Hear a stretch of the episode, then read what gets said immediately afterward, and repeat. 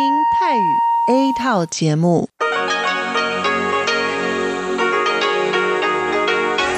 ที่นี่สถานีวิทยุเรดิโอไต้หวันอินเตอร์เนชันแนล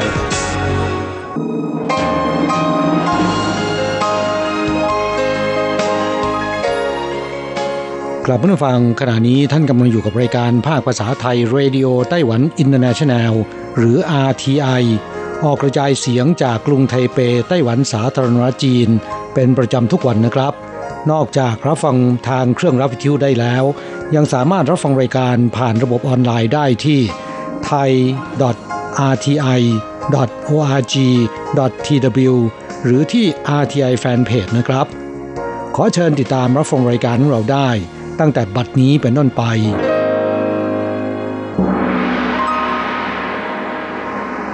วัสดีครับผู้ฟังที่รักและคิดถึงทุกท่าน กระผมอโศกศรีจันทร์พร้อมกับคุณอัญชันกลับมาพบกับผู้ฟังอีกเช่นเคยนะครับ ในช่วงของสโมสรผู้ฟัง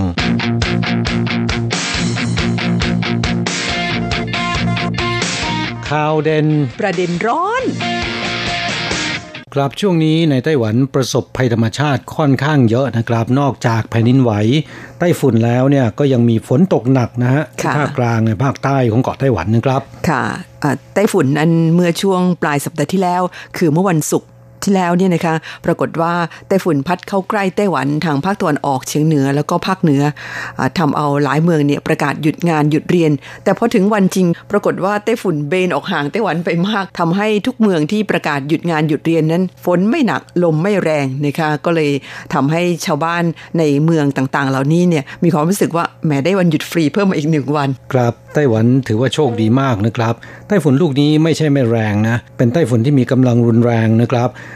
เพียงแต่ว่าจุดศูนย์กลางเนี่ยตอนเข้าใกล้ไต้หวันเบนออกห่างไปประมาณ 80 กิโลเมตรนะครับ ก็เลยทำให้ความเสียหายที่ไต้หวันได้รับเนี่ยลดน้อยลงไปมากเลยทีเดียวนะฮะค่ะ และเมื่อเฉียดจากไต้หวันไปแล้วเนี่ยไปขึ้นบกที่ทางชายฝั่งตะวันออกของจีนนะคะปรากฏว่าทำเอาที่นั่นเนี่ยประสบความเสียหายรุนแรงมากนะคะคนตายไปเยอะมากนะฮะหลายสิบคนนะครับและสูญหายหลายสิบคนนับเป็นร้อยๆคน หมู่บ้านแห่งหนึ่งอ่าถูกดินหินถล่มลงมาทับถมนะคะ แต่หลังจากที่พายุลูกนี้พัดผ่านไปแล้ว ปรากฏว่าทางภาคกลางภาคใต้ของไต้หวันเนี่ยมีลมมรสุมลูกใหม่นะคะเคลื่อนเข้ามาใกล้ กลายเป็นว่าที่ภาคกลางภาคใต้ของไต้หวันตั้งแต่ต้นสัปดาห์เป็นต้นมาเนี่ยฝนตกหนักมากเลยทีเดียวนะคะครับโดยเฉพาะที่ไทหนานเกาฉงนะครับ ไถหนานท่วมเกือบจะทุกเขตพื้นที่นะครับ โดยเฉพาะในตัวเมืองนะฮะค่ะไอ้ที่หยงคังเนี่ยเขาบอกว่าถึงที่เอวเลยนะครับค่ะไม่ทราบว่าเพื่อนแรงงานไทยที่ทำงานอยู่แถวนั้น ได้รับความเดือดร้อนกันหรือเปล่านะครับ ค่ะไทยนานนั้นประกาศหยุดงานหยุดเรียนไปหนึ่งวัน เมื่อวันอังคารที่ผ่านมานะคะ แต่ว่าวันพุธพฤหัสศุกร์นั้นก็ยังมีฝนตกหนักรุนแรงอยู่ ที่เกาฉงเนี่ยมีคนเสียชีวิตไปหนึ่งคน เป็นหญิงคนหนึ่งขี่มอเตอร์ไซค์ไปทำงานนะคะ เพราะว่าเกาฉงไม่ได้ประกาศหยุดเรียนหยุดงาน ปรากฏว่าถูกน้ำพัดแล้วก็จมน้ำตายนะคะนอกจากนี้แล้วพืชผักผลไม้ในเขตภาคกลางภาคใต้ ซึ่งก็เป็นแหล่งเพาะปลูกสำคัญของไต้หวันเนี่ยเสียหายหนัก ซึ่งก็ทำให้ราคาพืชผักเนี่ยถีบตัวสูงขึ้นในวันถัดมาเลยทีเดียวนะคะครับภัยธรรมชาติกับราคาผักเนี่ยมันของคู่กันนะ ไม่ว่าจะเป็นไต้ฝุ่นหรือว่าฝนตกหนักนะครับ สิ่งที่ตามมาก็คือพืชผักผลไม้ ราคาจะพุ่งขึ้นทันทีนะฮะค่ะ นอกจากภัยธรรมชาติแล้วก็ยังมีภัยจากโรคร้ายนะคะ ซึ่งตอนนี้ที่ไต้หวันกำลังวันๆกันก็คือโรคไข้เลือดออก ซึ่งช่วงที่เข้าหน้าร้อนใหม่ๆนั้นมันระบาดอยู่แถวภาคใต้นะคะ ตอนนี้ลามขึ้นมาทางภาคเหนือนะคะ สัปดาห์ก่อนพบรายแรกที่เถาหยวน สัปดาห์นี้พบที่นครนิวไทเป แสดงว่ามันระบาดขึ้นสู่ทางภาคเหนือนะคะ ยิ่งมีฝนตกแบบนี้เนี่ยผู้ฟังต้องระมัดระวังใกล้ๆบ้านถ้าหากว่ามีอ่าภาชนะที่มีน้ำขังอยู่เนี่ยช่วยกันคว่ำทิ้งซะนะคะ เพราะว่ามันจะเป็นแหล่งอ่าแพร่พันธุ์ยุง แล้วก็จะนำโรคไข้เลือดออกมาสู่เราค่ะ ครับจากเรื่องของภัยธรรมชาติแล้วนะครับสัปดาห์ที่ผ่านมานี้มีอีกเรื่องหนึ่งที่อ่าเป็นข่าวดีนะฮะสำหรับแรงงานต่างชาติ โดยเฉพาะแรงงานไทยนะครับค่ะอ่าจะมีรายได้เพิ่มมากขึ้น นั่นก็คือมีการปรับขึ้นค่าจ้างขั้นต่ำอีก 700 เหรียญนะครับเป็น 23,800 เหรียญแม้นจะไม่มากเท่ากับที่คาดหวังนะฮะหลายคนคาดหวังว่าน่าจะเกิน 24,000 ขึ้นไป ตอนนี้ ปรับขึ้นมาเป็น 23,800 เหรียญก็ยังดีนะครับ ดีกว่าไม่ขึ้นนะ ขึ้นมาเท่าไหร่คะ ขึ้นมา 700 เหรียญนะครับค่ะหรือปรับขึ้น 3.03เปอร์เซ็นต์ข่าวใหญ่ที่หลายคนรอคอยนั่นก็คือการปรับขึ้นค่าจ้างขั้นต่ำ ท่านที่ติดตามข่าวจากรายการภาคภาษาไทยอาทีไอของเรานะครับก็คงพอทราบไปแล้วว่า ที่ประชุมคณะกรรมการพิจารณาค่าจ้างขั้นต่ำเมื่อวันที่ 14 สิงหาคมที่ผ่านมานี้นะครับ มีมติปรับขึ้นค่าจ้างขั้นต่ำรายเดือนอีก 3.03%หรือปรับขึ้นเดือนละ 700 เหรียญจากปัจจุบัน 23,100 เหรียญเป็น 23,800 เหรียญส่วนค่าจ้างขั้นต่ำรายชั่วโมงสำหรับคนท้องถิ่นที่ทำงานหารายได้เสริม หรือทำงานเป็นรายชั่วโมงปรับจากชั่วโมงละ 150 เหรียญเป็น 158 เหรียญ ปรับขึ้น 5.33เปอร์เซ็นะครับ แล้วก็การปรับขึ้นค่าจ้างขั้นต่ำรายเดือนดังกล่าวเนี่ย ตัวแทนฝ่ายลูกจ้างยืนยันขอปรับขึ้น 5-8เปอร์เซ็นต์แต่ว่าฝ่ายในจ้างเนี่ย จากเดิมที่ไม่ขอปรับนะครับ ขยับมาเป็นอย่างมากก็ปรับได้ไม่เกิน3เปอร์เและยืนยันตัวเลขนี้ไว้ไม่ยอมถอยนะครับ หลังจากเจรจานานกว่า 6 ชั่วโมง ในที่สุดตัวแทนฝ่ายลูกจ้างก็ยอมตามที่นายจ้างเสนอปรับขึ้น 700 เหรียญหรือ 3.03%นะครับค่ะสำหรับแรงงานที่ได้รับอนิสงจากการปรับขึ้นค่าจ้างขั้นต่ำครั้งนี้เนี่ยก็มีจำนวน2ล้าน3แสน1หมื่นคน ประกอบด้วยแรงงานท้องถิ่นที่เรียกกันว่าเป็นแรงงานชายขอบนะครับ จำนวน 1.36 ล้านคน คือมีเงินเดือนเท่ากับอัตราค่าจ้างขั้นต่ำ1.36 ล้านคนและกลุ่มที่ 2 คือแรงงานต่างชาติในภาคการผลิตจำนวน 430,000 คน ซึ่งรับค่าจ้างตามมาตราค่าจ้างขั้นต่ำรายเดือน แล้วก็ยังมีแรงงานท้องถิ่นหรือว่านักศึกษาต่างชาติที่ทำงานเป็นรายชั่วโมงจำนวน 520,000 คนนะครับ กลุ่มนี้จะได้รับค่าจ้างขั้นต่ำรายชั่วโมง จากปัจจุบันชั่วโมงละ 150 เหรียญเพิ่มเป็น 158 เหรียญนะครับ แม้นว่าสถานการณ์ทางเศรษฐกิจทั้งของโลกและก็ในไต้หวันนะครับ ซึ่งได้รับผลกระทบจากสงครามการค้าระหว่างสหรัฐอเมริกาและจีนแผ่นใหญ่ ส่งผลให้มีแนวโน้มซบเซานะครับรวมถึงมูลค่าการส่งออกของไต้หวันก็ลดลงถึงขั้นติดลบ แต่เนื่องจากใกล้การเลือกตั้งประธานทิบดีคือในไต้หวันจะมีการเลือกตั้งประธานทิบดี และก็สสนะครับเป็นการเลือกตั้งระดับประเทศนะฮะในวันที่ 11 มกราคมปีหน้านะครับ การเลือกตั้งเนี่ยก็จะมีการหาเสียง เพราะฉะนั้นกลุ่มแรงงานเนี่ยคาดหวังว่าจะมีการปรับขึ้นค่าจ้างขั้นต่ำซึ่งก็เป็นไปตามคาดนะครับ แต่ว่ารู้สึกว่าจะน้อยไปกว่าที่คาดการไว้นิดหนึ่งนะครับ โดยกลุ่มแรงงานเนี่ยคาดหวังว่าจะได้ปรับขึ้นอย่างน้อยเนี่ยห้าเปอร์เซ็นต์ตามที่ตนเองอยากจะให้ปรับขึ้นเนี่ยก็คือ8%เปอร์เซ็นต์แต่ต่ำสุดไม่ควรต่ำกว่า 5%ในที่สุดก็ต้องประนีประนอม ยินยอมไปตามฝ่ายในจ้างนะครับ ซึ่งในจ้างเนี่ยก็ต้องแข็งใจขยับจากเดิม 0%เป็น 3.03%นะฮะฝ่ายในจ้างนั้นแน่นอนนะคะตอนแรกก่อนจะประชุมนั้นเขาก็บอกว่าอยากจะให้ตรึงค่าจ้างขั้นต่ำไว้ก่อนนะคะโดยอ้างเหตุผลว่าเศรษฐกิจไม่ค่อยดีนัก ได้รับผลกระทบจากสงครามการค้าจีนสหรัฐนะคะแต่ว่าท้ายที่สุดเนี่ยเจรจากันไปเจรจากันมาก็เจอกันครึ่งทางนะคะ ได้ที่ 3.03%ค่ะ ครับอัตราค่าจ้างขั้นต่ำดังกล่าวนะครับ หลังจากที่นำเสนอ ให้สภาบริหารอนุมัติแล้วนะครับ ซึ่งก็ไม่น่าจะมีปัญหานะฮะซึ่งก็คงจะเป็นไปตามมติการเสนอต่อสภาบริหารเป็นไปตามธรรมเนียม เป็นไปตามขั้นตอนนะฮะหลังจากที่สภาบริหารอนุมัติแล้วนะครับ น่าจะอนุมัติในเดือนกันยายนนะก็จะประกาศให้มีผลใช้บังคับ ตั้งแต่วันที่ 1 มกราคมปีหน้าเป็นต้นไป เพราะฉะนั้นตั้งแต่ปีหน้าเป็นต้นไปนะครับ ค่าจ้างขั้นต่ำในไต้หวัน ไม่ใช่เป็น 23,100 เหรียญแล้วนะครับเป็น23,800 เหรียญนะฮะแต่สำหรับผู้ที่ทำงานอยู่ในครอบครัวอยู่ในครัวเรือนอย่างเช่นว่าผู้อนุบาลผู้ช่วยงานบ้านนะครับ ก็ขอให้อดทนนะครับ จะได้ท้อแท้ใจนะฮะ ไม่ได้อยู่ในกลุ่มที่ได้รับการปรับในครั้งนี้ เพราะไม่ได้อยู่ในขอบข่ายการบังคับใช้ของกฎหมายมาตรฐานแรงงานนะครับ ค่ะก็เป็นข่าวดีสำหรับแรงงานท้องถิ่นแล้วก็แรงงานต่างชาติที่รับค่าจ้างขั้นต่ำแต่สำหรับไต้หวันแล้วแรงงานส่วนใหญ่ คือเกินกว่า 80%ขึ้นไปเนี่ยนะคะแรงงานท้องถิ่นในไต้หวันนั้น เขาได้ค่าจ้างมากกว่าค่าจ้างขั้นต่ำอยู่แล้วนะคะและบางบริษัทนั้นนอกจากเงินเดือนดี สวัสดิการยังดีด้วยนะคะคแต่ว่าก็ไม่ใช่ว่าเป็นแบบทุกบริษัทไป มีส่วนหนึ่งที่เท่าแก่หรือนโยบายของบริษัทนั้นเขาดูแลสวัสดิการของพนักงาน ดีเป็นพิเศษธุรกิจประเภทนี้ หรือว่าเท่าแก่แบบนี้เนี่ยในไต้หวันเขามีการตั้ง คำจำกัดความให้เลยนะคะเขาเรียกกันว่าเหลียงซินชีเย่นะคะหรือว่าโฟซินเหลาป่าน佛心企業นะคะถ้าจะให้แปลแบบคนไทยต้องบอกว่าเป็นเถ้าแก่ใจบุญนะคะหรือว่าเถ้าแก่ใจพระอะไรทำนองนั้น ซึ่งก่อนหน้านี้รายการของเราก็แนะนำไปสองสามรายนะคะครับที่เถ้าแก่นอกจากจะให้เงินเดือนดีแล้วนะครับยังมีสวัสดิการต่างๆมากมาย และที่น่าสนใจที่สุดก็คือนำรถสปอร์ตของตนเองนะครับจำนวน 7 คันมาจอดไว้ที่หน้าโรงงาน ให้พนักงานเนี่ยสามารถยืมขับได้นะฮะวันนี้แนะนำเท่าแก่ใจบุญอีกรายหนึ่งนะคะท่านผู้นี้มีชื่อว่าหวงหวนเซียนนะคะเป็นประธานบริษัทชั่นหยางนะคะหรือชื่อภาษาอังกฤษว่า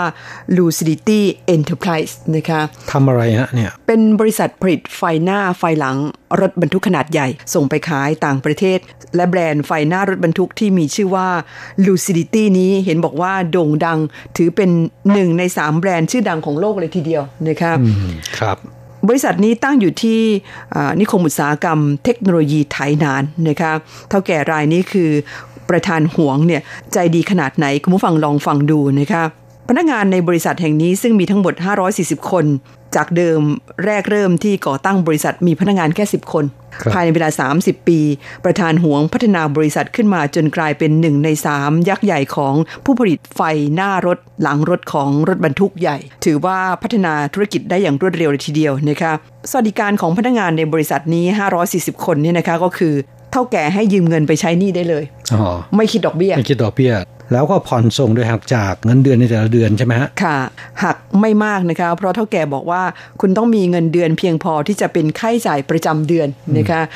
แล้วก็ไม่มีการคิดดอกเบี้ยค่อยๆ ผ่อนไปจนกว่าจะหมดหนี้ใครมีหนี้ไปบอกเท่าแก่ได้เลยนะคะเบิกเงินไปจ่ายหนี้ได้ก่อน แล้วมาทำงานชดใช้แทนทีหลัง นอกจากนี้แล้วพนักงานในโรงงานแห่งนี้จะได้รับเงินค่าคลอดบุตรคนแรก 50,000เหรียญคลอดคนที่สองให้1 0 0 0 0แสน คลอดคนที่สามให้แสนห้าแล้วก็ลูกที่เกิดมาในช่วงอายุ 1-3 ขวบเนี่ยมีเงินอุดหนุนเลี้ยงดูบุตรอีกเดือนละ 5,000 เหรียญลูกเรียนดีมีทุนการศึกษาสำหรับเด็กเรียนดีให้อีก เท่าแก่รายนี้เนี่ยรักชาติมากนะครับ ต้องการให้พนักงานเนี่ยมีลูกเยอะๆนะ ค่ะ เขาบอกว่าสาเหตุที่ให้เงินค่าคลอดบุตรแก่พนักงาน เนื่องจากว่ามีอยู่ครั้งหนึ่งตอนที่เริ่มเปิดกิจการใหม่ ๆ ไปเยี่ยมพนักงานที่เพิ่งคลอดลูกนะคะถึงได้รู้ว่าไอ้คนคลอดลูกนี่มันมีค่าใช้จ่ายเยอะมากนะคะถ้าเขาผ่าตัดนี่ก็หลายหมื่น ยังมีค่าอยู่เดือน ค่านมลูกอะไรพวกนี้อีกแกเลยบอกว่าน่าจะให้เงินอุดหนุนพนักงานนะคะ และอีกอย่างหนึ่งเนื่องจากปัจจุบันไต้หวันเนี่ยอัตราการเกิดต่ำเหลือเกิน หากว่าเขาช่วยเหลือได้บ้างตามกำลังเนี่ยก็น่าจะช่วยประเทศชาติได้นะคะนอกจากช่วยออกเงินค่าคลอดบุตรให้พนักงานแล้ว ยังคืนกำไรให้สังคมในชุมชนที่อาศัยอยู่นะคะคือในเขตระแวกนิคมอุตสาหกรรม เทคโนโลยีไทยนาน ด้วยการแต่ละปีเนี่ยซื้อรถพยาบาลให้สถานพยาบาลปีละหนึ่งคันรถแอมบูเลนส์นะคะก็คือรถพยาบาลที่เวลาเกิดเหตุฉุกเฉินเนี่ยก็จะเปิดวอวิ่งไปรับคนป่วยนะคะครับก็น่าชื่นชมนะธุรกิจที่ทำกำไร แล้วก็เจริญรุ่งเรืองแล้วเนี่ยไม่ลืมสังคมไม่ลืมพนักงานของตัวเองนะครับค่ะซึ่งก็มักจะเจริญเติบโตใหญ่ขึ้นเรื่อยๆนะครับ เนื่องจากว่าพนักงานเนี่ยสู้เต็มที่นะ พนักงานอยู่ดีกินดีนะคะ ก็มีความรู้สึกว่าควรที่จะทำงานให้เท่าแก่อย่างเต็มที่ อันนี้ฉันว่าเป็นจิตวิทยาอย่างหนึ่งนะคะ ทั้งนี้ทั้งนั้นก็ขึ้นอยู่กับจิตใจของเท่าแก่ด้วยนะคะ บางคนนี่เห็นกิจการดีกำไรดีนี่ไม่ค่อยอยากจะแบ่งปันให้พนักงานเลยนะคะแถมยิงซะด้วยบอกบริษัทเรากิจการดี คุณไม่อยากทำเรามีคนใหม่มาสมัครนะคะซึ่งแบบนี้ดิฉันว่าอาจจะไม่นานนะคะครับ ไปไม่ถึงไหนนะค่ะขอแสดงความชื่นชมกับธุรกิจที่ใจบุญเหล่านี้นะครับ และก็อยากจะให้มีเยอะๆนะ ค่ะแหมดิฉันอยากไปทำงานมั่งคุณนี่รู้สึกว่าอยากจะไปหลายที่เหลือเกินนะเห็นที่ไหนดีก็อยากจะไปบ้างครับทำงานอยู่ที่ RTI นี่แหละดีแล้วครับค่ะไม่ทราบว่าผู้ฟังมีความคิดเห็นเกี่ยวกับเรื่องที่เรานำมาเล่าในวันนี้อย่างไรนะครับก็อย่าลืมเขียนจดหมาย ไม่ว่าจะเป็นจดหมายแบบดั้งเดิมหรืออีเมล ส่งเข้าสู่รายการของเรานะครับ คลายความทุกข์ ปันความสุข ครับช่วงนี้มาตอบจดหมายของผู้ฟังนะครับจดหมายฉบับแรกนั้นเขียนมาจากที่ประเทศไทย คุณครูโกเมนจากจังหวัดน่านนะครับเขียนจดหมายเป็นอีเมลเข้าสู่รายการลงวันที่ 28 กรกฎาคมที่ผ่านมานะครับ พร้อมทั้งรายงานผลการรับฟังด้วย ก็ต้องขอขอบพระคุณ คุณครูโกเมนนะครับ ที่เป็นมอนิเตอร์ที่ดีของรายการนาเทียของเรานะครับจดหมายของคุณครูโกเมนฉบับนี้นะครับเล่าให้ฟังว่าหลังจากที่ประเทศไทยกำลังตกสู่วิกฤตฝนทิ้งช่วง ต้นกล้าข้าวก็ตายกันไปหลายรุ่นนะครับ ในที่สุดมาถึงอาทิตย์นี้ฝนก็ตกลงมาแล้วนะครับ บอกว่าสภาพอากาศโดยรวม ก็ไม่ได้ร้อนเหมือนกับช่วงก่อนๆความเขียวขจีของต้นไม้ใบหญ้าก็ผลิดอกออกผลให้ได้ชมเชยกัน ส่วนตัวผมนั้นรู้สึกชอบหน้าฝนขึ้นมาจับจิตเลยทีเดียวนะครับ เพราะว่าต้องทนร้อนมาหลายเดือน จิตใจก็หงุดหงิดเสียเหลือเกิน เพราะตอนนี้ทั้งคนทั้งสัตว์ทั้งต้นไม้ที่บ้านแฮปปี้กันทั่วหน้า ครับก็ขอแสดงความยินดีด้วยที่ ในที่สุดฝนฟ้าก็ตกลงมาแล้วนะครับ ไม่ร้อนอบอ้าวที่สำคัญก็คือชาวไร่ชาวนาเนี่ยสามารถทำมาหาเลี้ยงชีพได้ต่อไปนะครับ ปีนี้ได้ยินมาว่าที่เมืองไทยนั้นแรงกว่าทุกปีนะคะไม่ว่าจะเป็นภาคเหนือภาคอีสานหรืออทางภาคกลางภาคใต้ก็ตาม เพราะฉะนั้นที่คุณครูโกเมนบอกว่าฝนตกลงมาแล้ว นั่นก็น่ายินดีแทนเกษตรกรนะคะครับ ครับภูมิอากาศเนี่ยรู้สึกว่าจะแปรเปลี่ยนไปมากนะครับ ในสมัยก่อนเดือนมิถุนาเดือนกรกฎาเนี่ยตอนช่วงเข้าพรรษาเนี่ยฝนจะตกติดต่อกันนาน เป็นเดือนเลยทีเดียวนะครับ ในปัจจุบันกลับแรงนะฮะนี่ก็เป็นสัญญาณเตือนภัยให้กับมนุษย์เรา เกี่ยวกับเรื่องการอนุรักษ์สิ่งแวดล้อมนะครับ ค่ะ ทุกวันนี้สภาพอากาศของโลกเรานั้นแปลเปลี่ยนไปมาก วันก่อนที่ฉันเพิ่งจะคุยกับเพื่อนที่สถานีเขาเป็นชาวเยอรมันนะคะเขาบอกว่าปีนี้ที่ยุโรปนั้นร้อนมากเลยนะคะแล้วก็ร้อนแบบที่ไม่เคยมีมาก่อน อย่างที่เยอรมันมีช่วงหนึ่งรวมถึงฝรั่งเศสด้วย 40 องศาช่วงปลายเดือนกรกฎาคมถึงช่วงสิงหาคม ซึ่งอุณหภูมิแบบนี้นี่เขาบอกว่าโอ้โหอยู่กันยากมาก เพราะว่าคนยุโรปนี่ปกติอากาศจะหนาวเย็นนะคะถึงหิมะตก ปกตินี่ บ้านคนทั่วไปคุณทราบไหมไม่มีแอร์ไม่ว่าพัดลมก็ยังไม่มีเลย ถูกต้องครับ เท่าที่ผมทราบเนี่ยโดยเฉพาะคนเยอรมันนะครับเขาจะไม่ติดแอร์นะฮะและไม่มีพัดลมด้วย แต่ว่าปีสองปีมานี้นะครับไม่มีอยู่ไม่ได้ เริ่มจะต้องซื้อหากันมาใช้แล้วนะครับ เพราะว่าอากาศร้อนเหลือเกิน นี่ก็เป็นความเปลี่ยนแปลงที่เกิดขึ้นดิฉันยังนึกเลยโอ้โห ตอนนั้นกรกฎาสิงหานี่ไต้หวันถือว่าเป็นประเทศเขตร้อนหรือเมืองไทยร้อนแล้วก็ยังประมาณ 36-37 องศานะคะ แต่ว่าที่ยุโรปนั้นกลับพุ่งขึ้นไปถึง 40 องศานี่ มันตลปัดกันเลยทีเดียวครับสำหรับคนเอเชียแล้วนะครับ 40 องศาเนี่ยเรายังพอทนได้นะครับเพราะว่าปกตินะครับอากาศมันร้อนอยู่แล้วนะแต่ความต่างของอุณหภูมิจะไม่ทำให้เรามีความรู้สึกมากนักเท่าไหร่นะครับ แต่สำหรับคนยุโรปแล้วเนี่ยโอ้โหในช่วงหนาว ในหน้าหนาวเนี่ยมันติดลบนะ แต่พอหน้าร้อนเกิน 40 องศาเซลเซียส นี่มันต่างกันลิบลับเลยทีเดียวนะครับ ดูจากจุดนี้แล้วเนี่ยแสดงว่าชาวเอเชียของเรายังโชคดีอยู่ จดหมายของคุณครูโกเมนฉบับนี้นะครับ ยังเล่าให้ฟังว่างานที่โรงเรียนของผม ตอนนี้ก็เพิ่งจะสอบกลางภาคเสร็จสิ้น แต่ภาระที่กระทรวงศึกษาธิการส่งมอบมาให้ระดับล่างพวกครูได้ทำกันนั้น มันไม่เกี่ยวกับการสอนเลย เช่นว่างานพัสดุไปซื้อนมโรงเรียนให้กับเด็กดื่ม แต่ทางกระทรวงก็ล็อกสเปคยี่ห้อนม แล้วก็บริษัทด้วยน่าสงสัยนะฮะทำไมต้องไปล็อกแบบนั้นด้วย และบอกว่างานเอกสารซื้อสิ่งของมาทำอาหารกลางวัน งานตรวจสอบสิ่งของที่ซื้อมา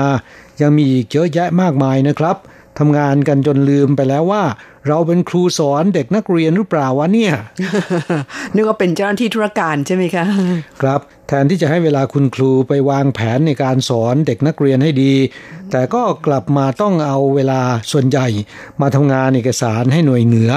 ถ้าไม่ได้งานหน่วยเหนือก็ไม่ได้ผลงาน เราครูผู้น้อยก็คอยซวยกันไปด้วยกลับก็น่าเห็นใจ ฟังสภาพการที่คุณครูโกเมนเล่ามาให้ฟังแล้วนะครับ ผมรู้สึกทันทีเลยว่า ครูไต้หวันรู้สึกว่าจะโชคดีกว่า ครูในเมืองไทยนะ นิดหน่อยใช่ไหมครับ คือครูไต้หวันช่วงปิดภาคเรียนฤดูร้อน คุณครูแม้นว่ายังมีหน้าที่การงานที่ต้องไปทำในโรงเรียนนะครับ แต่ว่าส่วนใหญ่ก็เกี่ยวกับเรื่องการสอนการเรียนทั้งนั้นนะค่ะคือให้คุณครูในไต้หวันทำแบบที่คุณครูโกเมนเล่ามาให้ฟัง ผมว่ารัฐบาลคงจะอยู่ไม่ได้แน่ๆนะครับ มีประท้วงแน่นอนใช่ไหมครับ จดหมายของคุณครูโกเมนฉบับนี้ยังเล่าต่อให้ฟังว่า มันก็อาจจะตรงกับข่าวคราวของเจ้าหน้าที่รักษาความปลอดภัยของประธานทิบดีใช่แอบขนบุหรีหนีภาษีถึง 9,800 คอตตอน โดยมีคนที่มียศและตำแหน่งฝากให้ซื้อกันเยอะ ก็คงอยู่ในสถานการณ์เดียวกัน คือต้องทำให้หน่วยเหนือของเรา โชคดีที่ครูไม่ได้ทำในสิ่งที่ผิดกฎหมายครับ จุดนี้เนี่ยคุณครูไทยโชคดีกว่า เจ้าหน้าที่ไต้หวันนะ โชคดีไปคนละอย่างนะครับ คุณครูโกเมนเขียนต่อไปว่าเหมือนท่านผู้พันที่ต้องอาศัยขบวนรถของประธานที่ดีใช่ขนของหนีภาษี เรื่องนี้มันสุดๆ เหมือนเหตุการณ์ในภาพยนตร์เลยนะครับ มีการใช้รถอื่นแทรกตัวเข้ามาในขบวน ถ้าเป็นฉากในภาพยนตร์ คงจะเป็นฉากการกดชนวนระเบิดรถขบวนของประธานทิบดีแน่เลยนะแม่ก็มีคนคิดไปถึงขั้นนู้นเหมือนกันนะคะว่าจู่ๆมีรถนอกขบวนเนี่ยแทรกเข้ามาถึงห้าหกคันนั้นทำกันได้ยังไงแล้วใครเป็นคนอนุญาตนะคะครับแล้วถ้าเกิดว่าขบวนรถสัมภาระที่ขนนั้นไม่ได้ขนบุหรี่แต่ขนอย่างอื่นที่อันตรายนะครับ มันเป็นสิ่งที่ไม่กล้าที่จะคาดฝันนะทำเอาคนไต้หวันสายหัวไปตามๆกันนะคะครับหลายคนบอกว่าน่าจะเอาเรื่องนี้ไปถ่ายเป็นภาพยนตร์ได้นะค่ะซึ่งเรื่องนี้คุณครูโกเมนบอกว่าหวังว่าจะไม่เกิดเหตุการณ์เช่นนี้อีกนะครับ เมืองไทยอาจจะมีมากกว่าไต้หวันเสียด้วยซ้ำเพราะงบลับเกี่ยวกับทางทหารมันมีเยอะตรวจสอบก็ไม่ได้นะอืมไต้หวันก็มีงบลับเหมือนกันนะครับครับ ก็ขอขอบคุณคุณครูโกเมนนะครับที่นอกจากรายงานผลการรับฟังแล้วเนี่ยก็ยังแสดงความคิดเห็นเกี่ยวกับเรื่องราวต่างๆ ที่รายการของเราเล่าให้ฟังนะครับ เป็นการแลกเปลี่ยนความเห็นกันนะฉบับต่อไปมาจากคุณสาธิตทิศยากรนะคะมิตรเก่าในรายการอีกท่านหนึ่งจากที่เขตจตุจักรกรุงเทพมหานคร คุณสาธิตส่งเป็นจดหมายอีเมลเข้ามาเมื่อวันที่ 4 สิงหาคมค่ะ บอกว่าเพิ่งทราบว่าแอปของ RTI ไทยใน iOS ไม่เคยลองของ Android ไม่มีแล้ว แต่ก็มีทางเลือกจากทางโฮมเพจหรือ Facebook ซึ่งรับฟังได้เป็นปกติขอรายงานตามนี้ครับ คุณสาธิตยังเล่าว่าปีนี้ศาสตร์ไทยตรงกับวันที่28กันยายน หลังศาสตร์จีนราว 8 สัปดาห์ แต่ความเชื่อคงเหมือนเหมือนกันคือ ให้บรรพบุรุษกลับมาเยี่ยมญาติได้กินกล้วยไข่กริยาศาสตร์ และอื่นๆ ตามความเชื่อของแต่ละพื้นที่ ที่เรียกกันคือศาสตร์ไทย ตาลกวยสลาก ชิงเปรต รายละเอียดต่างกันไปตามภูมิภาค นอกจากนี้ของศาสนาคริสต์ก็มีวันรวมนักบุญในเดือนพฤศจิกายน หลังวันศาสตร์ไทยราวสี่สัปดาห์ ก็คล้ายกับความเชื่อของชาวตะวันออกครับฝนตกเกือบทุกวันเลยช่วงนี้หลังเข้าพรรษา อากาศไม่ร้อนมากทำงานกลางแจ้งและในร่มสบายๆครับ อ้าว กรุงเทพอากาศกลับสบายซะนี่นะคะ มีฝนลงมาทุกวันสำหรับเรื่องแอป RTI ทั้งใน iOS แล้วก็ Android นั้นตอนนี้ยกเลิกไปแล้วนะคะ ก็ขอให้เพื่อนฟังรับฟังรายการของเราผ่านทางแฟนเพจหรือทาง Facebook ของทางสถานีก็แล้วกันค่ะ ส่วนเรื่องของศาสตร์ไทยที่เล่ามานั้นก็ขอบคุณเป็นอย่างมาก หลังๆ มาดิฉันชักจำไม่ค่อยได้แล้วว่าศาสตร์ไทยนี่ทำอะไรกันบ้าง ค่ะ ก็ขอบคุณที่ได้ความรู้กลับคืนมา แล้วก็ยังมีเรื่องของสภาพอากาศในกรุงเทพนะคะที่คุณสาธิตบอกว่าเริ่มเย็นลงแล้ว เพราะว่ามีฝนโปรยปลายลงมา ครับขณะที่ไต้หวันยังคงร้อนต่อไปนะครับ ร้อนไปสองสามวันก็จะมีฝนตกลงมาหาหนึ่งนะครับค่ะก็ยังดีนะอย่างไรก็ตามนะครับ วันที่ 8 สิงหาคมที่ผ่านมานี้ ซึ่งเป็นวันพ่อของไต้หวันที่กำหนดวันนี้ก็เพราะว่าชื่อของวันและเดือนนะครับป้าป้านะฮะ ไปพ้องเสียงกับคำว่าพ่อในภาษาพูดของคนจีนที่เรียกพ่อนะฮะค่ะป้าป่านะค่ะ ก็เลยเป็นวันพ่อแห่งชาติของไต้หวัน วันพ่อแห่งชาติในปีนี้บังเอิญว่าตรงกับวันย่างเข้าสู่ฤดูใบไม้ร่วงนะคะหรือว่าลี่ชิวนะคะตามปฏิทินจีน แต่ว่าแม้มันไม่เหมือนกับอากาศช่วงฤดูใบไม้ร่วงเอาซะเลย ครับบรรยากาศฤดูใบไม้ร่วงจะมากันจริงๆเนี่ยโน่น ช่วงปลายปลายเดือนตุลาแล้วก็พฤศจิกาไปแล้วนะฮะ ค่ะ ตอนนี้ก็ยังร้อนกันอยู่ แล้วก็ยังเป็นช่วงของอฤดูไต้ฝุ่นนะคะช่วงนี้ไต้ฝุ่นก็รู้สึกว่าจะมีมาบ่อย เพียงแต่ว่าไม่ค่อยจะเข้าไต้หวันเท่าไหร่นักนะคะครับ ครับสองสามปีมานี้ไต้หวันรู้สึกจะโชคดีนะครับไต้ฝุ่นพัดเข้ามาหลายลูกเนี่ยแต่ก็ไม่ได้เข้าสู่ไต้หวันอย่างตรงนะครับ ไม่ได้สร้างความเสียหายมากนักนะฮะค่ะจดหมายของเพื่อนฟังท่านต่อไป เขียนมาจากคุณอาอูนะครับ จากที่เรือนจำกลางถเปนะครับ ซึ่งตั้งอยู่ที่เขตกุยซานนครเทาหยวนคุณอาวูหรือคุณสิริมงคลนะครับ เขียนจดหมายเข้าสู่รายการ เป็นภาษาจีน ซึ่งดูจากจดหมายของคุณอาวูแล้วนะครับ ก็ทำให้เกิดความรู้สึกว่านับถือนะครับ เพราะว่าภาษาจีนของคุณนั้นเขียนได้ดีมากแล้วก็คุณมีความสนใจในเรื่องของเทคโนโลยีใหม่ ๆ นะครับ แม้นตัวเองจะต้องโทษอยู่ในเรือนจำแต่ว่าก็เป็นผู้ที่ใฝ่หาความรู้โดยเฉพาะทางด้านเทคโนโลยีนะครับ คุณอาวูเนี่ยถามมาใน จดหมายฉบับนี้นะครับ เกี่ยวกับคำศัพท์เทคโนโลยีใหม่ๆ หลายคำด้วยกัน อย่างเช่นว่า IoT นะครับก็คือ Internet of Things นะฮะภาษาไทยนั้นก็เรียก ทับศัพท์ว่า IoT เหมือนกันนะครับค่ะซึ่งก็หมายถึงว่าในอนาคตเนี่ยอุปกรณ์หรือทุกสิ่งทุกอย่าง สามารถเชื่อมต่อถึงกันด้วยระบบอินเทอร์เน็ตนะครับ ซึ่งก็จะทำให้ชีวิตประจำวัน สิ่งอำนวยความสะดวกของคนเราแปลเปลี่ยนไปนะครับ ทุกอย่างสามารถที่จะผ่านอินเทอร์เน็ตได้ทั้งนั้น อีกคำหนึ่งว่าหยินตวนนะครับก็เป็น ภาษาไทยเรียกทับศัพท์ว่าคราวนะฮะคำว่า cloud เนี่ยจริง ๆ ก็ไม่อยู่บนเมฆอยู่บนท้องฟ้านะครับ มันก็เป็นระบบคอมพิวเตอร์นั่นแหละ แต่เป็นคอมพิวเตอร์ระบบกลางนะครับ ที่เราสามารถเก็บข้อมูลต่างๆ ไว้ในระบบแล้วก็จะเรียกใช้เมื่อไหร่ที่ไหนก็สามารถเรียกออกมาใช้ได้ เรียกว่าระบบ cloud นะฮะอย่างเช่นว่าในอดีตหรือแม้กระทั่งในปัจจุบันนะครับ เรายังนิยมใช้ Handy Drive แล้วก็ฮาร์ดดิสก์แบบพกพา เพื่อเก็บข้อมูลนำไปที่ต่างๆนะครับ เวลาจะใช้เนี่ยก็ไปเสียบกับคอมพิวเตอร์นะฮะแต่เริ่มจากในปัจจุบันแล้วก็ในอนาคตนะครับ ไม่จำเป็นต้องใช้อุปกรณ์พกพาเหล่านี้แล้วนะฮะข้อมูลต่างๆของเราเนี่ยสามารถเก็บไว้ในระบบ cloud ได้นะฮะ โดยเขาจะให้มี โดยสามารถไปเช่าพื้นที่ได้นะครับ เดือนหนึ่งเราจ่าย 500 ถึง 1,000 นะครับ ขึ้นอยู่กับขนาดพื้นที่ที่เราต้องการจะเช่ามาถ้าสมมุติว่าเราต้องการเก็บข้อมูลไว้เยอะ เราก็ต้องใช้พื้นที่มากหน่อยนะครับ แต่ถ้าโดยทั่วไปเนี่ยผมคิดว่าค่าเช่าในการเก็บข้อมูลกับการซื้ออุปกรณ์พกพาเนี่ยมันพอๆกันหรืออาจจะถูกกว่ากันเยอะนะครับ แต่มันมีความสะดวกกันมาก นั่นก็คือไม่ต้องพกพาอุปกรณ์ต่างๆ เหล่านี้นะครับ ไปที่ไหน มีคอมพิวเตอร์เนี่ยเราสามารถใส่รหัสข้อมูลของเราเข้าไปแล้วเข้าไปในระบบเนี่ยก็สามารถเรียกข้อมูลของเราออกมาใช้ได้แล้วนะฮะค่ะ ก็ไม่ต้องเหมือนในอดีตที่กลัวว่าลืมพกไปด้วยนะคะครับ และไม่ต้องกลัวว่าฮาร์ดดิสก์ของเราจะเสียและข้อมูลต่างๆ จะสูญหายไปนะ อีกคำหนึ่งที่คุณถามเข้าสู่รายการคือบล็อกเชน ซึ่งก็เป็นเทคโนโลยีที่ช่วยนำมาซึ่งความปลอดภัยน่าเชื่อถือนะครับ โดยไม่ต้องอาศัยคนกลาง คือโดยปกติแล้วเนี่ยเรามักจะต้องพึ่งพาบุคคลที่ 3 ในการมาทำหน้าที่เป็นคนกลาง คอยตรวจสอบความน่าเชื่อถือเวลาทำธุรกรรมนะครับ แต่ใช้ระบบบล็อกเชนแล้วเนี่ยไม่ต้องนะฮะอีกคำหนึ่งที่คุณถามเข้าสู่รายการคือเรื่องของฟินเทคนะครับ ก็เป็นคำที่ย่อมาจากคำว่า financial และเทคโนโลยีนะครับ แปลตรงตัวได้เลยว่าเทคโนโลยีที่เกี่ยวข้องกับการเงิน หรือการนำเทคโนโลยีมาประยุกต์ใช้ในธุรกรรมการเงิน ไม่ว่าจะเป็นนวัตกรรมตู้ ATM ที่ช่วยให้คนกดเงินสดได้สะดวก เพียงแค่มีบัตรเครดิต การโอนเงินออนไลน์เป็นต้นนะครับ เหล่านี้ล้วนเป็นฟินเทคอย่างหนึ่งทั้งนั้นนะฮะแล้วก็คำสุดท้ายที่คุณถามเข้ามาคือเรื่องของ AI อันนี้เป็นเรื่องสำคัญนะครับ AI เนี่ยภาษาไทยเรียกว่าปัญญาประดิษฐ์ ในปัจจุบันหลายอย่างก็จะใช้ AI เข้ามาช่วยเหลือนะครับ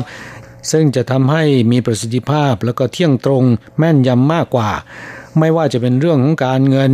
เรื่องของการเกษตร เรื่องการแพทย์ ปัจจุบันใช้ AI หรือปัญญาประดิษฐ์เข้ามาช่วยเหลือทั้งนั้นนะครับ และในอนาคตเนี่ย พวกเราก็จะคุ้นเคยมากขึ้นเรื่อยๆ เพราะว่าจะเข้ามามีส่วนเกี่ยวข้องกับชีวิตประจำวันของคนเรามากขึ้นนะ ช่วงท้ายของจดหมายฉบับนี้เนี่ย คุณอาวูยังถามว่าไม่ทราบว่า 5G ที่ประเทศไทยเนี่ยจะเริ่มใช้กันเมื่อไหร่นะครับกลับไม่เพียงแค่ประเทศไทยเท่านั้นนะประเทศต่างๆ ก็ยังอยู่ในช่วงของเริ่มทดลองนะครับ อย่างประเทศที่นำหน้าในเรื่องนี้ตอนนี้คือที่จีนแผ่นใหญ่นะ เขาเริ่มมีมือถือแบบ 5G ออกมาเป็นเครื่องแรกเมื่อช่วง 2-3 สัปดาห์ที่ผ่านมานี้เองนะครับสำหรับในไต้หวันเตรียมการแล้ว แต่ยังไม่มีโทรศัพท์มือถือแบบ 5G ออกมาอย่างจริงจัง ค่ะ แต่ก็คาดว่าคงไม่นานนี้นะครับครับสำหรับเวลาในรายการวันนี้นั้นหมดลงซะแล้วค่ะ ครับคุณอาวูที่ชื่นชอบเรื่องของเทคโนโลยีใหม่ๆนะครับ อนาคตเราจะนำมาเล่าให้ฟังกันต่อ วันนี้เราทั้งสองต้องขอกราบคำอำลาจากผู้นฟังไปชั่วคราวนะครับ สวัสดีครับ สวัสดีค่ะใจ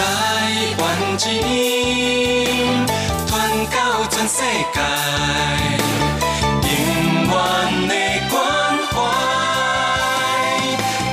ยนใน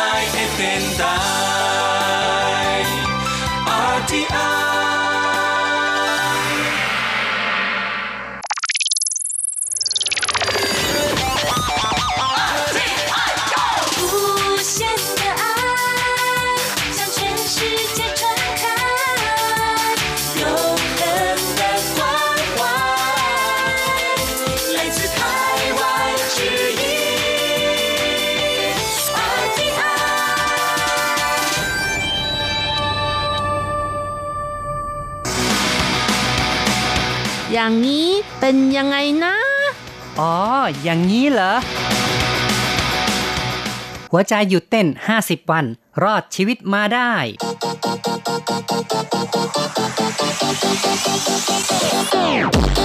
อย่างนี้คุณจะว่ายังไง คุณผู้ฟังที่รักครับ พบกันอีกแล้วในอย่างนี้คุณจะว่ายังไงนะครับ ผมแสงชัยกิตติภูมิวงค่ะดิฉันรัชรัตน์ยนสุวรรณค่ะครับ ในครั้งนี้เราจะมาคุยกันถึงเรื่องของหัวใจหยุดเต้นแต่ว่ารอดชีวิต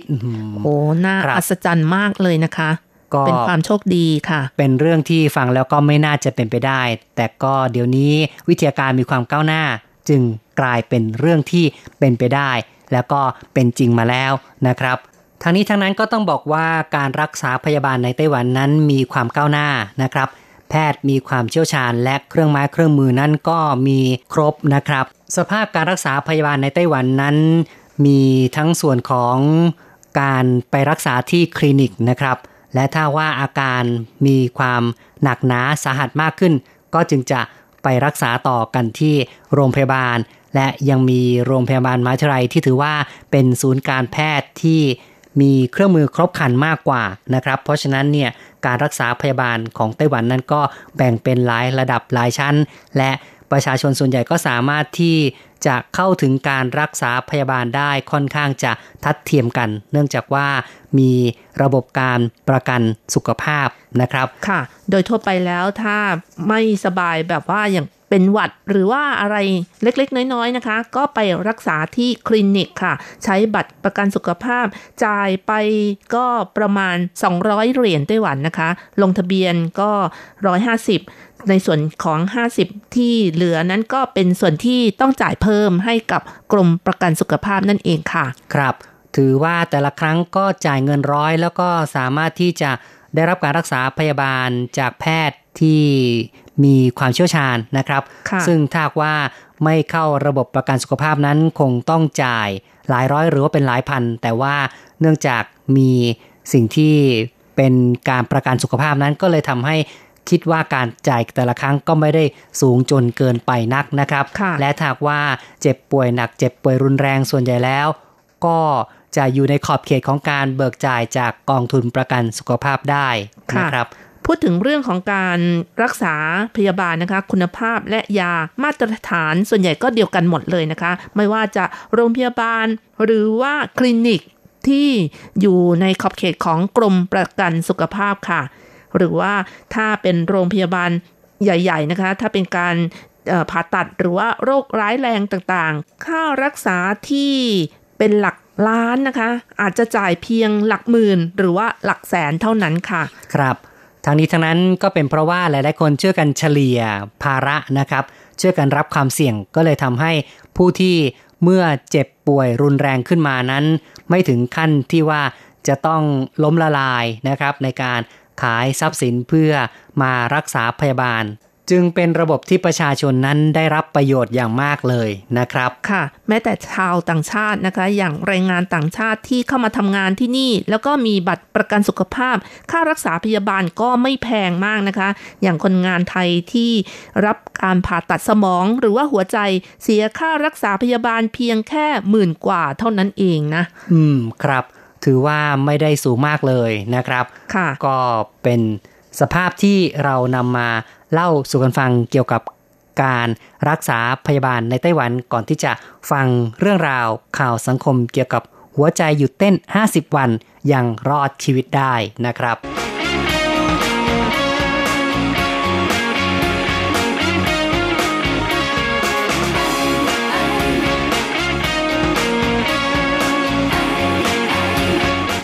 หัวใจหยุดเต้น 50 วัน รอดชีวิตมาได้ หญิงแซ่เฉินวัย 38 ปี ไปเที่ยวที่ญี่ปุ่นเมื่อ 10 ตุลาคม ปี 2018 ถูกพึ่งต่อย กลับมาไต้หวันแล้วมีไข้สูง บริเวณแผลบวมคัน หลังการรักษาพบว่ากราฟหัวใจผิดปกติอ่อนแรง วันที่ 20 ตุลาคม หัวใจหยุดเต้น แพทย์บอกว่ายกเว้นมีเหตุอัศจรรย์ จึงจะฟื้นกลับมาได้ พทย์ทำ CPR และใช้เครื่องช่วยพยุงการทำงานของหัวใจและปอดสองเครื่อง ญาติไม่ละทิ้งความพยายาม ย้ายผู้ป่วยไปอยู่แผนก ปลูกถ่ายหัวใจโรงพยาบาลไต้หวัน รอการบริจาคหัวใจ หลังหัวใจหยุดเต้น 50 วันทำการผ่าตัดปลูกหัวใจสำเร็จ รอดพ้นมรณะภัย หญิงเฉินให้สัมภาษณ์หลังผ่านไปครึ่งปี ในขณะหัวใจหยุดเต้นมีความรู้สึกดี ได้ยินเสียงภายนอก แต่ไม่มีความรู้สึก แต่ละวันสูญเสียโลหิตมาก ต้องรับเลือดวันละ 3,000ซีซี ตอนนี้กลับมาอยู่กับครอบครัวได้ รู้สึกซาบซึ้งมาก นึกถึงช่วงที่อยู่โรงพยาบาลทีไร ร้องไห้ หวาดกลัว รอดมาได้ด้วยความลำบาก ได้รับความช่วยเหลือและเลือดของคนจำนวนมาก มีความรักชีวิตและหวงแหนชีวิตมาก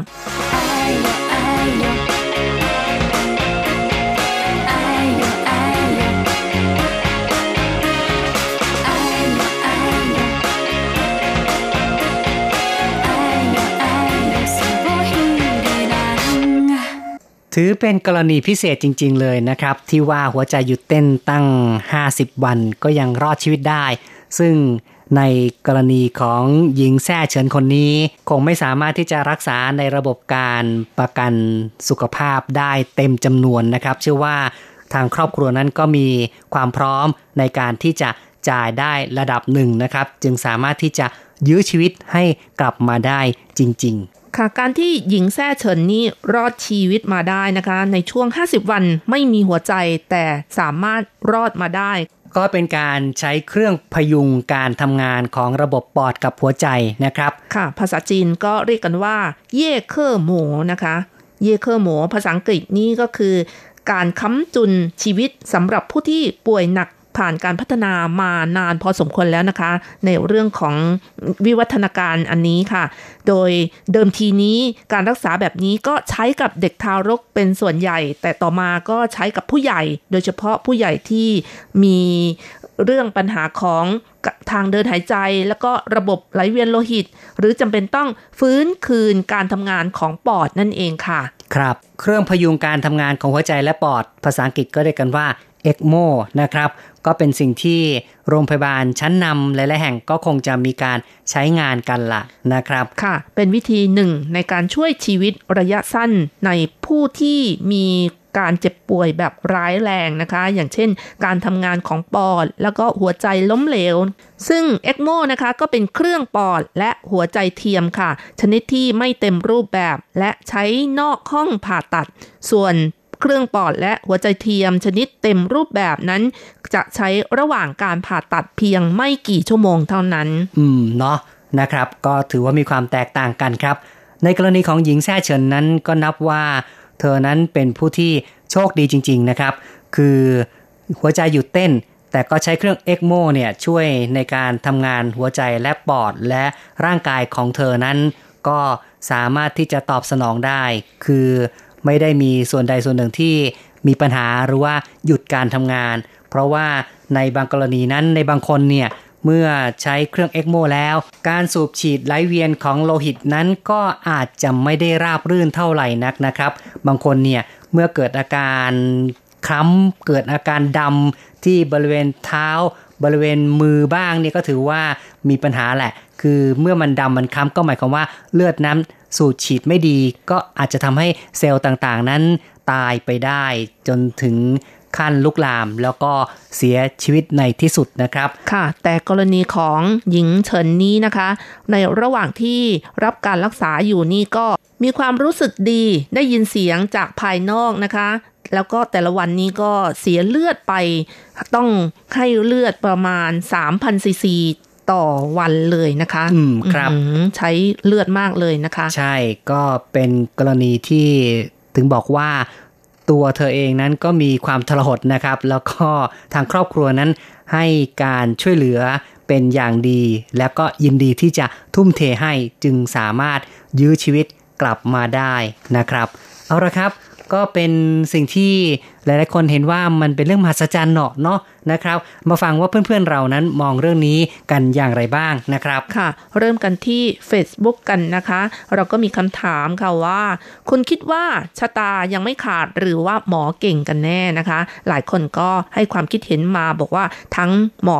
หมอเก่ง หมอฉลาดแล้วก็ชะตายังไม่ขาดประมาณอย่างนี้นะคะ ก็มีทั้งนั้นเลยนะครับค่ะ คุณ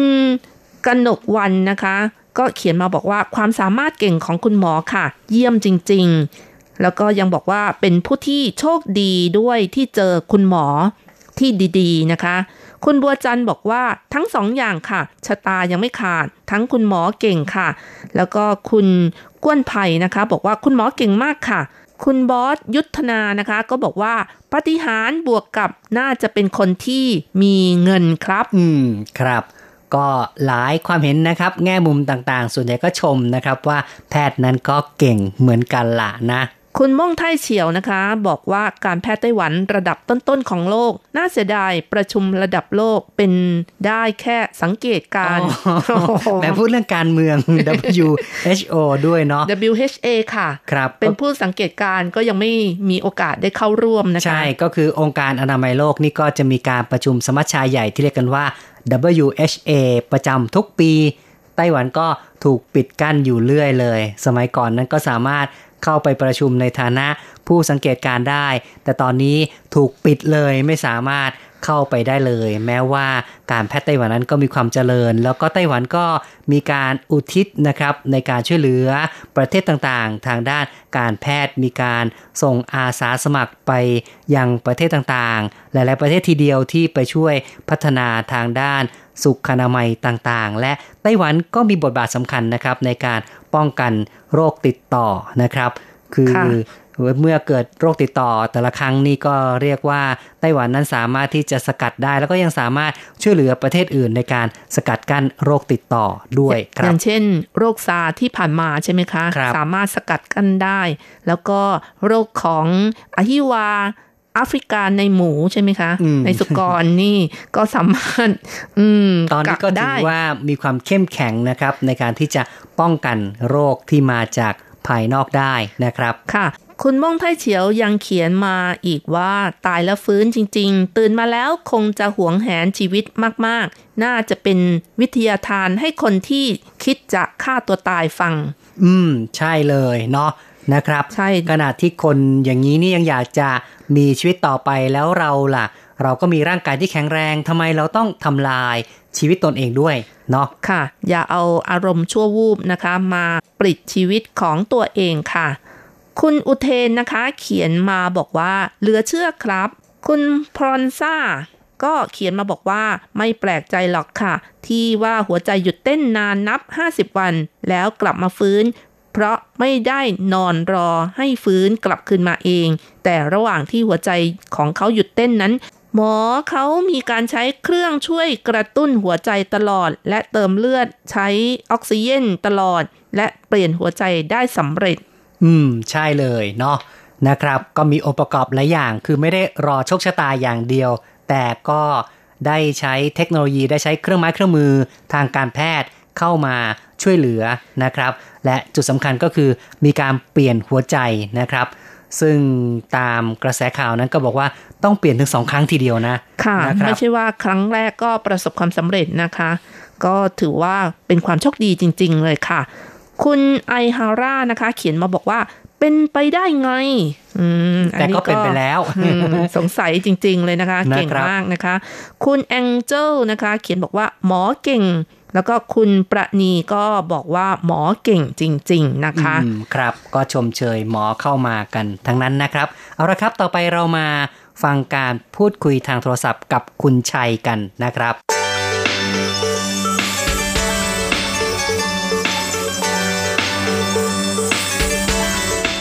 คิดว่าวิทยาการทางแพทย์นี่ก็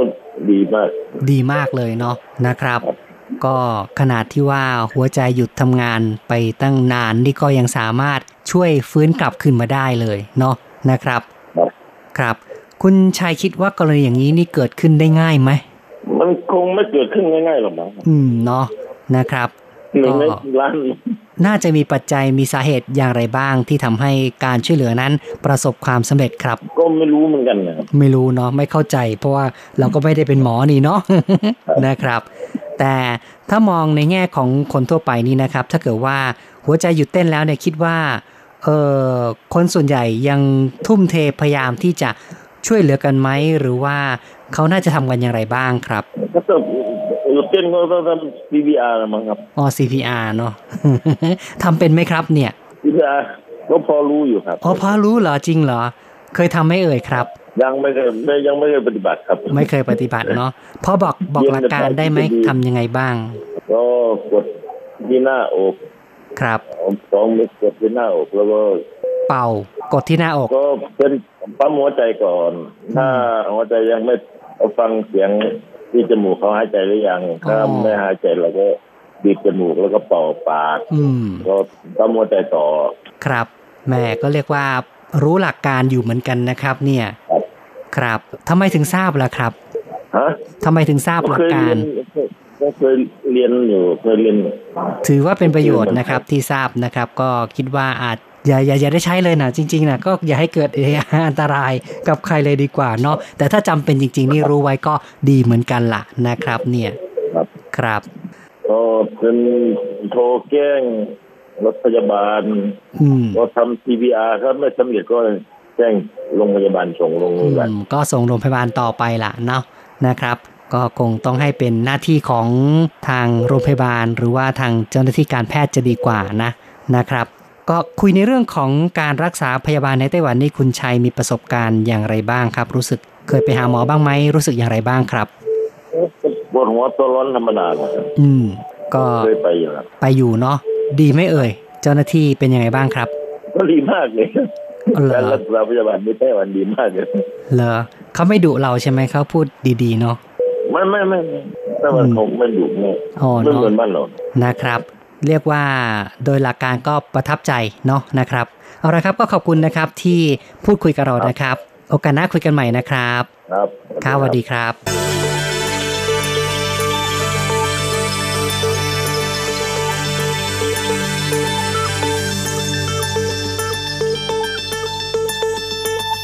จบไปอีกหนึ่งความเห็นนะครับ จากการพูดคุยทางโทรศัพท์นะครับ ต่อไปเราก็มาดูจดหมายกันดีกว่านะครับ เพื่อนๆเรามองเรื่องนี้กันอย่างไรบ้างครับค่ะ เริ่มกันที่คุณเกลียงสิทธิ์นะคะ ซึ่งเป็นอีเมลค่ะ ก็เขียนมาบอกว่า คนไม่มีหัวใจจริง ๆ นี่ จริงครับไม่มีจริง ๆ เนาะนะแต่ครับสามารถรอดมาได้นะคะอืมครับเป็นอัศจรรย์ค่ะ อาจารย์เกษมทั้งทองนะคะ เขียนมาบอกว่า เหตุการณ์นี้มีการเกี่ยวข้องกัน 4 ส่วน คือ 1. หญิงแซ่เฉินวัย 38 ปี จะต้องมีความสำคัญมาก ๆ ต่อครอบครัว แหม ทุกคนก็มีความสำคัญเนาะ ครับ แล้วก็ประการที่สองครอบครัวนี้จะต้องมีกำลังทรัพย์มาก ๆ ที่ใช้เครื่องมือแพทย์ยืดชีวิตไว้กว่า 50 วัน อืม ก็เป็นความจริงละนะค่ะนะครับ ประการที่ 3 ได้มีทีมแพทย์ที่มีความชำนาญและเชี่ยวชาญในการผ่าตัดเปลี่ยนหัวใจครับ ประการทีสี่4 เจ้าของหัวใจคนก่อนที่บริจาคให้อืม คือต้องมีคนบริจาคนะครับ จึงจะมีโอกาสใช้หัวใจของคนอื่นได้นะครับค่ะแล้วก็ยังเขียนอีกนะคะว่าคนเรานั้นประกอบด้วยธาตุสี่ขันห้าเราจะรักษาและปรุงแต่งแล้วแต่บุคคลเพื่อดำรงอยู่ตามอายุไข ตื่นเช้ามายังหายใจก็เป็นบุญแล้ว และวันนี้ให้ทำแต่สิ่งที่ดีทั้งความคิดและการกระทำเพราะพรุ่งนี้ยังไม่มาถึง ส่วนเมื่อวานก็ผ่านไปแล้ว แก้ไขอะไรไม่ได้ ก็เป็นข้อคิดที่ดีนะครับ เป็นสิ่งที่เตือนเราว่าสุดท้ายแล้วเราทุกคนก็คงต้องมีวันหนึ่งแหละที่ต้องจากโลกนี้ไปนะครับ เพราะฉะนั้นอดีตผ่านไปแล้วก็แล้วไป แต่ว่าปัจจุบันกับอนาคตเนี่ยนะครับ เราสามารถที่จะกำหนดได้ทำปัจจุบันให้ดีที่สุดเพื่อ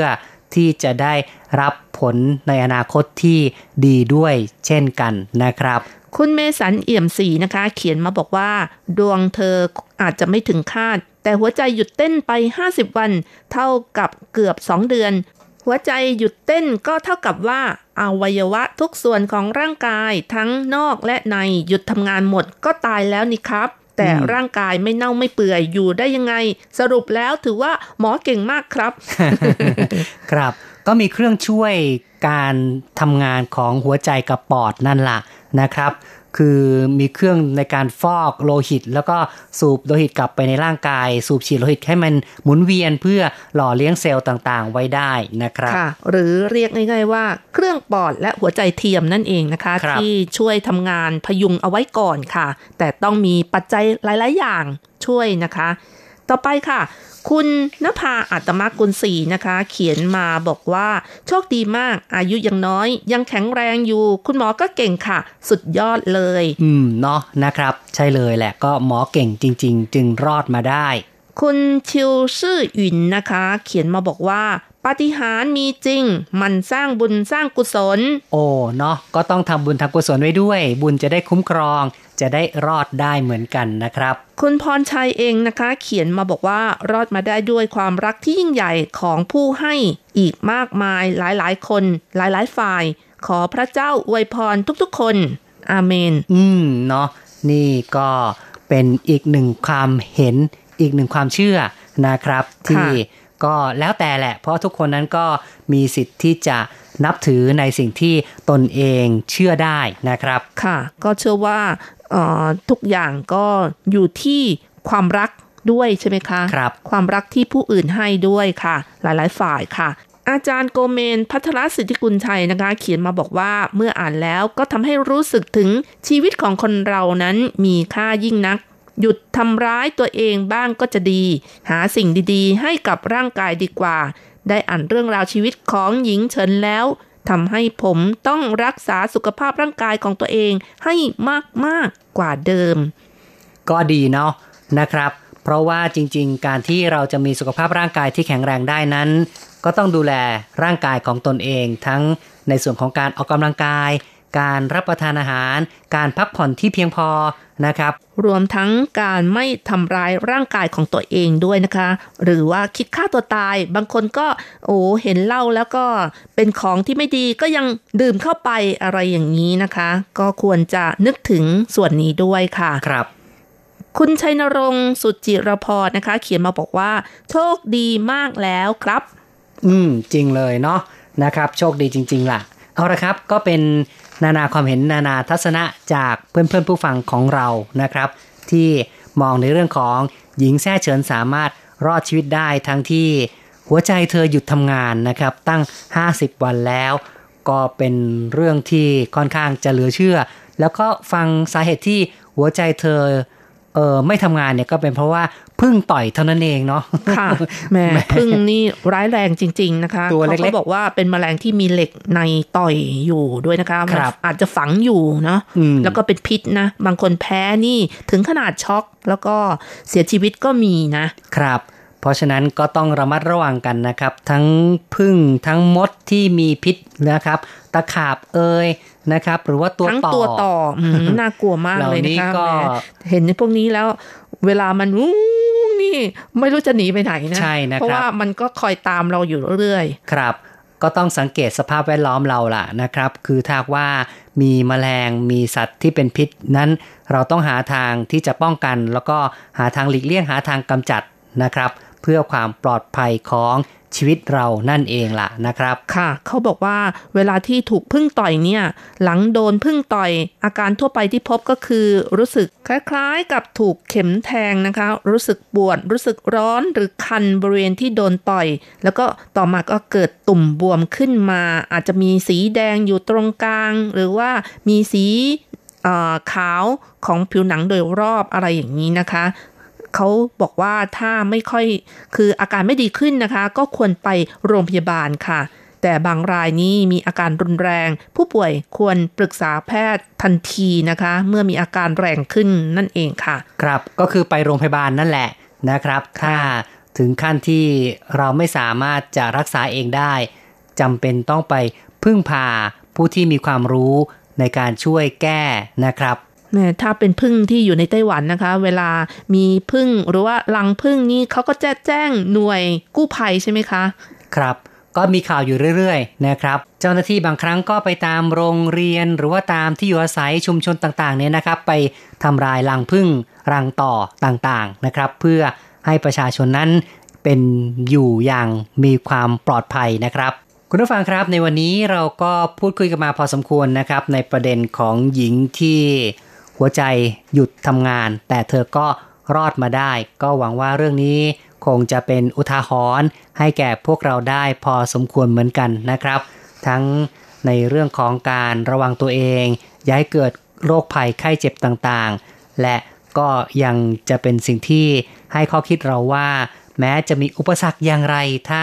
หากว่าเราไม่ละทิ้งความพยายามนะครับ ก็เชื่อว่าเราจะสามารถ ฝ่าฟันเหตุการณ์ที่ร้ายแรงต่างๆได้นะครับ ก็ดูอย่างหญิงแซ่เฉินเนาะวิกฤตชีวิตนี่ถึงขั้นหยุดหายใจแล้ว เธอก็ยัง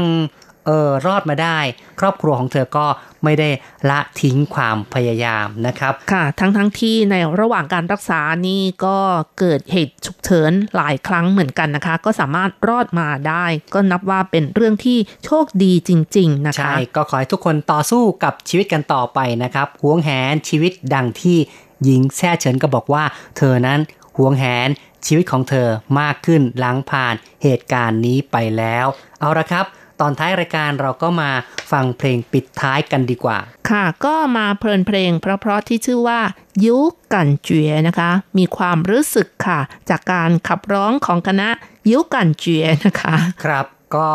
ชื่อคณะนั้นเป็นชื่อเดียวกับชื่อเพลงเลยนะครับ ขอเชิญรับฟังกันครับสำหรับในวันนี้คณะผู้จัดทำรายการทุกคน ผมแสงชัย กิตติภูมิวงศ์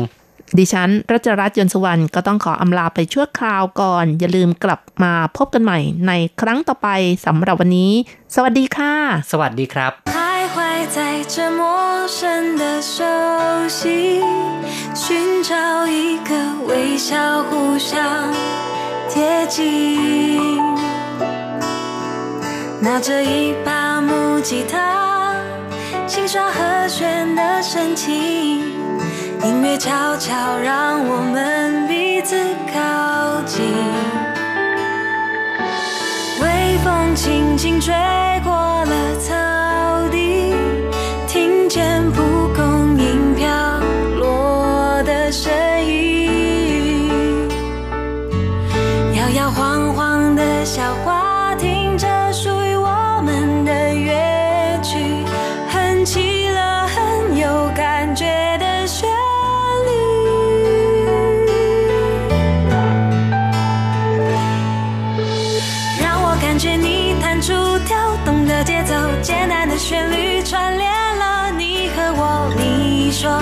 起梦想的手，写下最单纯的感动。